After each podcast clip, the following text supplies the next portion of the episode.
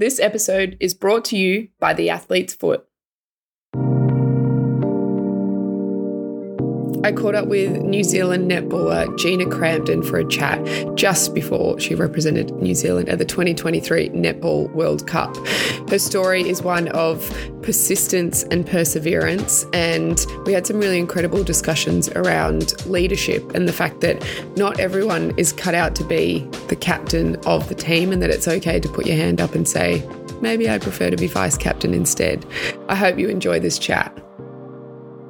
Gina, welcome to the Female Athlete Project. Thank you. Thanks for having me. I'm um, looking forward to having a chat. I don't know if we've had a Kiwi on the podcast yet, so I think this is going to be a great insight to a lot of our Australian listeners. Um, well, we've got we've got a real spread. Definitely got some listeners in New Zealand, over in the US and the UK, predominantly Australia. So I think this will be a really cool chat, and we know some of the big sporting rivalries that exist between Australia and New Zealand. Absolutely. Amazing. To kick us off, can you tell us a little bit about what you were like as a little kid? Oh, what I was like as a little kid. Um, very active. I think that was um, sort of my dad's doing. He's a very outdoorsy type um, of person. We did lots of camping and um, activities, water activities, and things like that. So I sort of loved, um, yeah, being active with him and walks and tramps and things like that, which probably now I wouldn't be a huge fan of do- doing tramps and things. But um, yeah, I had a really good. Wait, hang on. What's a tramp? A tramp, like a like a long walk that you go like over some mountain. Oh, do we call those different things? Tramping? Like a hike or different? Yeah, it's a hike. Yeah. Is that is that maybe maybe that's just me not being very good at the outdoors? Maybe that's what, the issue is. Yeah, well, maybe it's a Kiwi thing. I'm not sure, but yeah, tramping, hiking, same thing. Yeah, cool. yeah, cool. How how did you first find netball as a kid? Uh, I first, I guess, got into it at primary school. It was sort of like the sport that my friends did, um, and it was sort of like join a team, and that was it. Really, I loved it from the get go. It was um, a fun game that my friends were playing. So it was like, why not? And then just sort of carried on from there, really. What was it about it that you loved?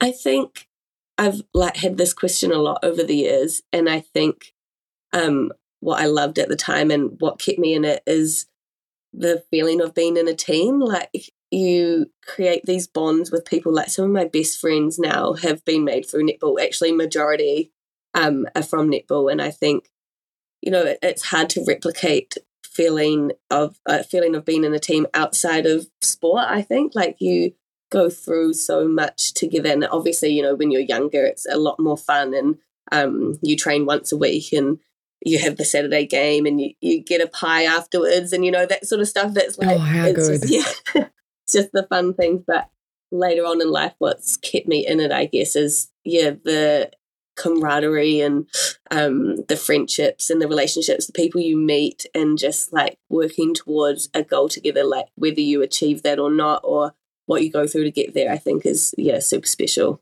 As a little kid, were there any particular athletes that you looked up to? Um, yeah, well, there was obviously lots of netballers. I think that I looked up to, um, like Temepara Bailey. Um, she was a big one for me, and then there were people like Irene Van Dyk who were just like legends. Laura Langman, who I actually got to play with later on, which was super crazy. Um, at the start, I was like, how is this even possible? I used to watch her um, for years growing up on the TV and things like that. Um, but I also, I mean, yeah, not that lots of people stand out right now, but I think watching the Olympics and things like that as a kid was like the most fun thing ever. Commonwealth Games as well all these things. You just watch this amazing stuff for like a couple of weeks, like on end. And yeah, it was really exciting. I sort of loved watching it as a kid. Yeah. Yeah, very cool. How did your kind of talent identification go? Like, do, do you remember a point when you were kind of like, oh, I could actually be all right at this sport? yeah, I think um, probably, you know, I, I didn't make um, New Zealand secondary schools teams and things like that, like other people did my age when I was um, going through my schooling years. Like I was in rec teams and things like that, but um, was never recognised in my schooling years. And I was kind of like, oh, you know, that's all good. I maybe won't get there. Um, I moved to Dunedin in 2010 for university. Um, joined a club team down there and had a really good coach, actually, Georgie Salter.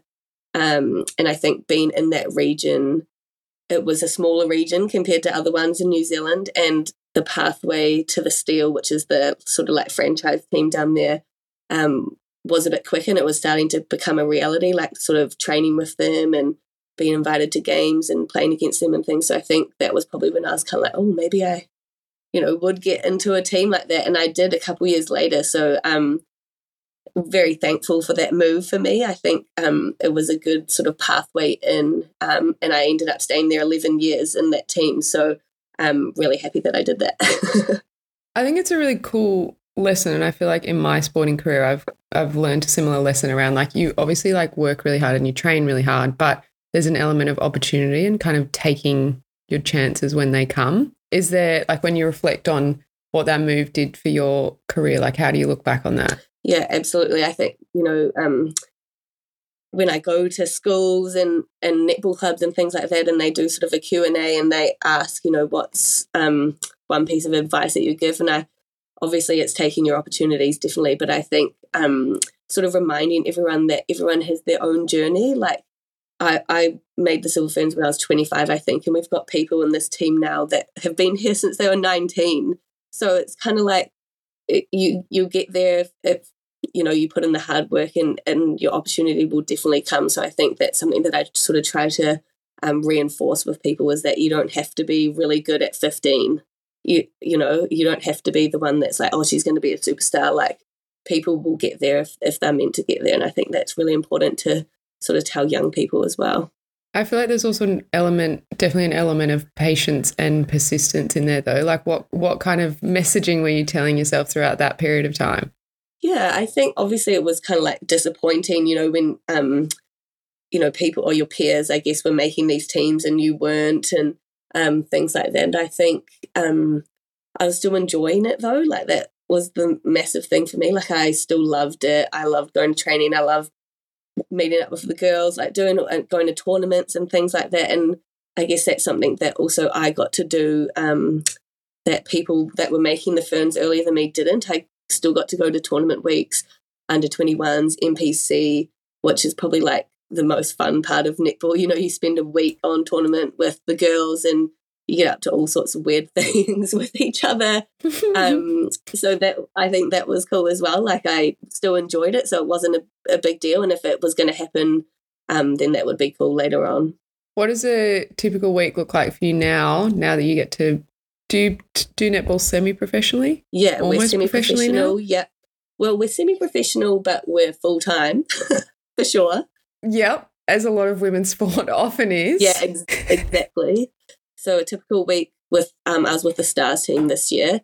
Um, we train sort of we have um, a gym and court Monday, um, a gym and conditioning Tuesday, Wednesday is the same gym and court. So sorry, Monday, Wednesday, Friday, gym and court. Tuesday, Thursday is like gym and conditioning, and then we have a game either sort of Sunday, Monday, um, sometimes a Saturday, which is a bit of a treat.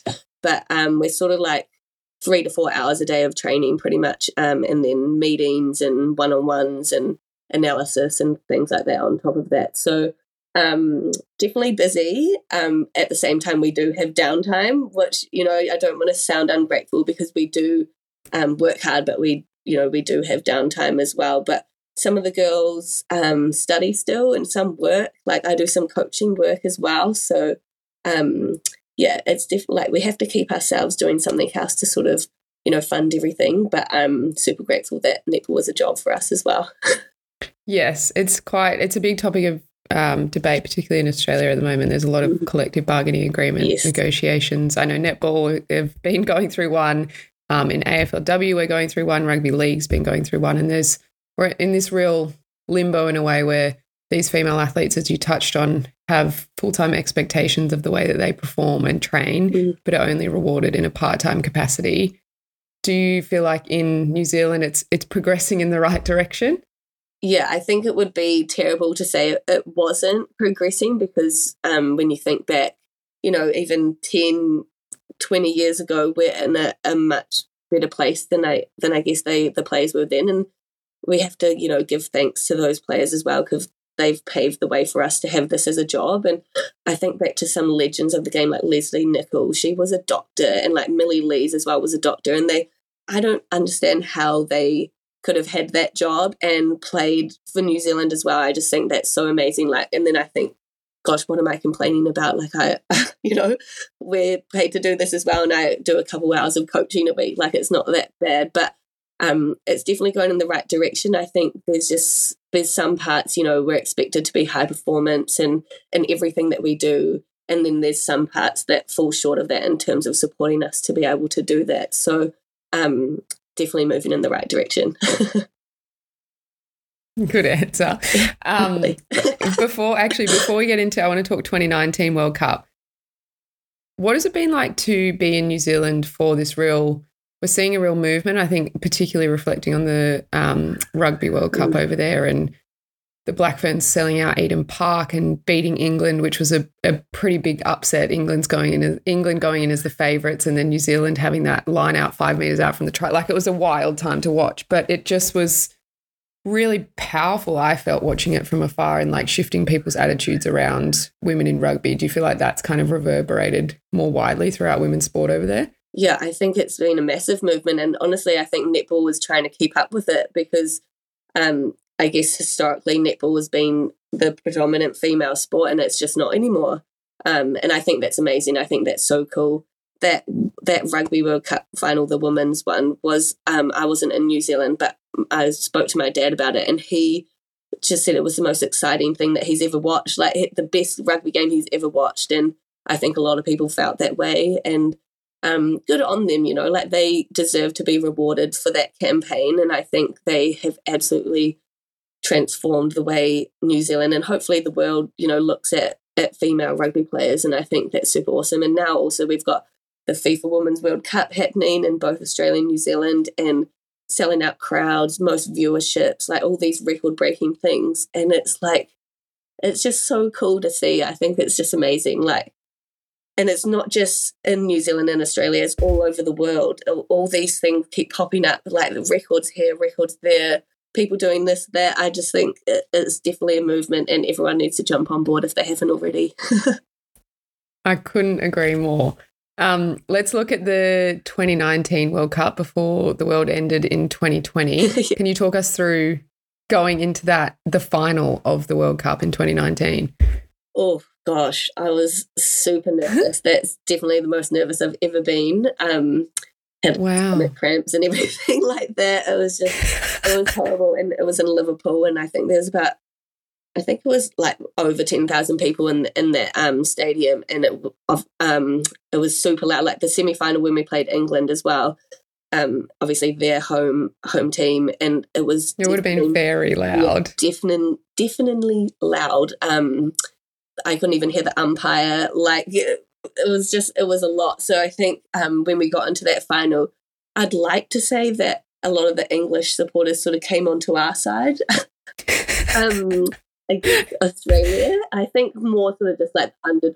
There is definitely a bit of hatred, I think, between England and Australia in a sporting context at times. So I'm not surprised by yeah, that. Yeah, So that was that was nice for us, I think. Um, but I yeah, walking out onto the court, I was just kind of like because Noels, um, our coach, is as we were going through that tournament, sort of said to us, you know, when you walk out onto the court, wave to the crowd, you know, like let soak in the moment. You know, you're never potentially never going to be here again. People don't get to do this. Like you're one of twelve doing this right now. Um, and I think that sort of sunk in when I walked out there and sort of looked up at all these people and was like, oh my gosh, this is a World Cup final. Um, yeah, there was a lot of things going in um, around the team at that time um, that sort of made it like, oh, this is just amazing that we're here, like all, all, that we had sort of been through to get there. And we had our fossils that we like to call them um, Laura Langman, Maria Folau, and Casey Savage. I know. They, I think they sort of took it on themselves, and then we were allowed to call them that as well.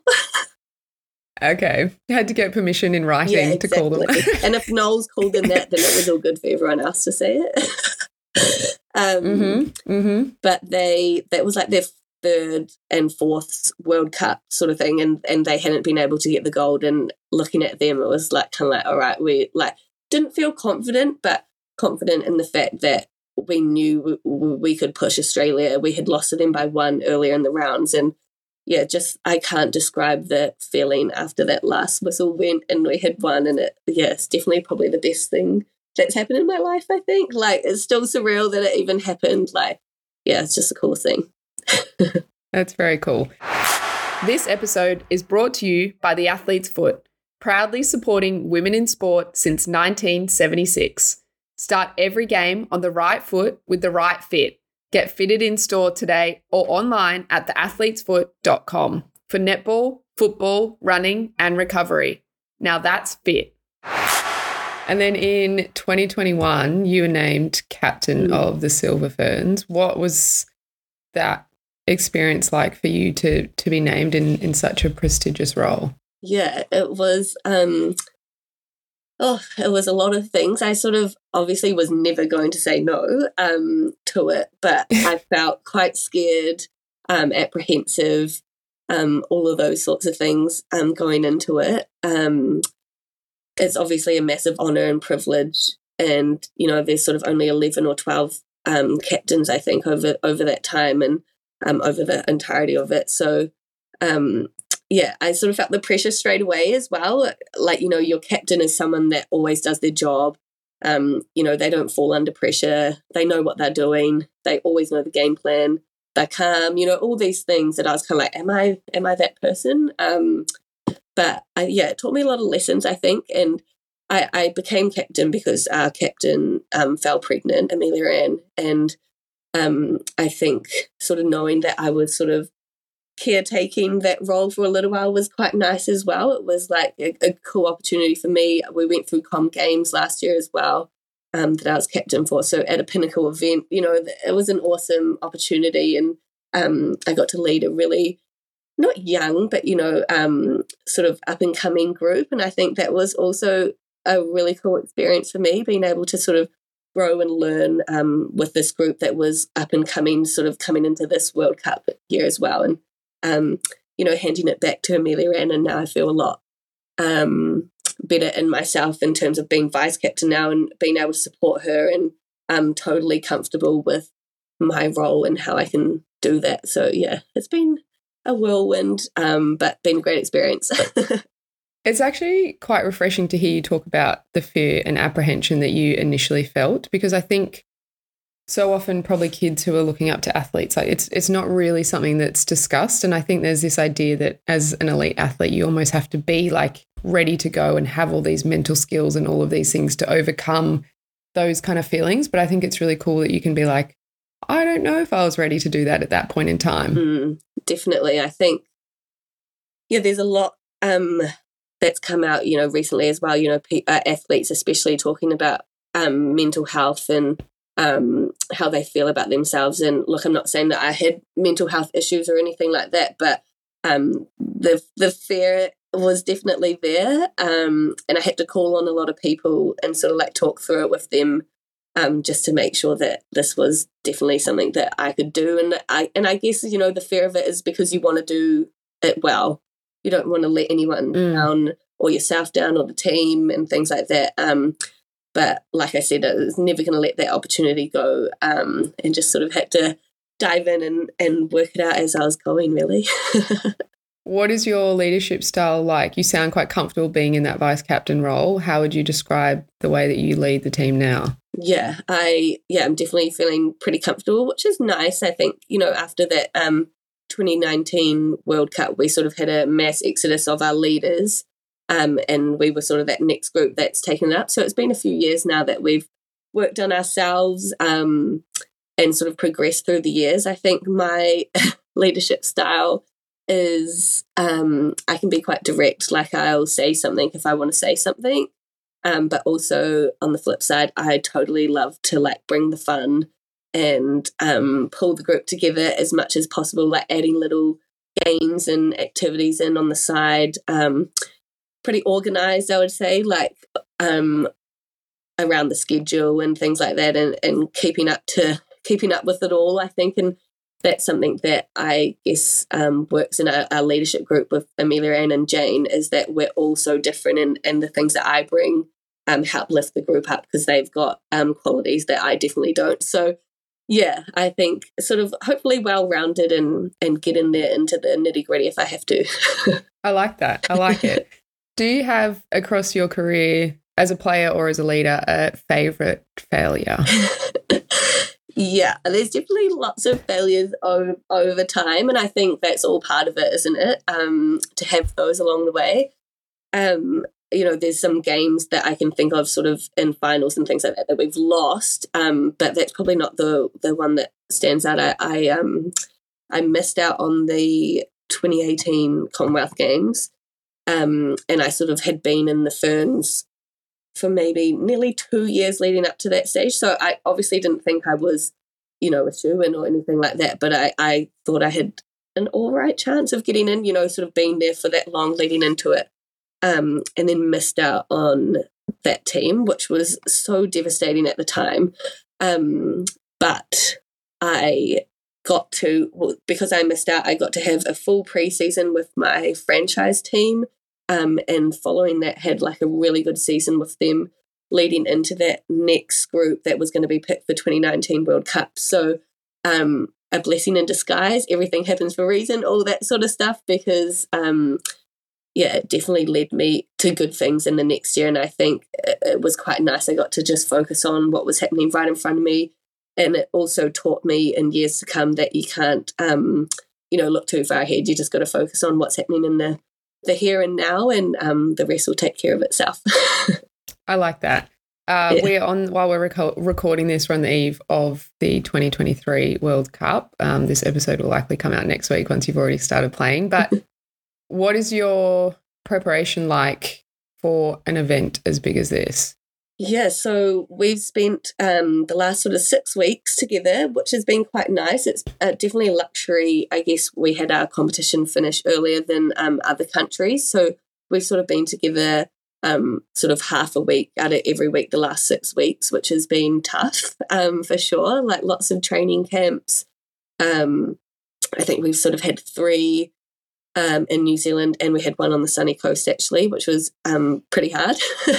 um, and then we've had one um, in Cape Town before, sort of coming into the World Cup space as well. So um, it's all about learning our new systems. Our, um, our coach Noels has been, she watched a lot of NBA over um, the, the past few months, which is Love that for her. She's like fully netball brain, like the smartest coach out and she's taken all of these things from basketball and so has completely um, transformed our defensive structures.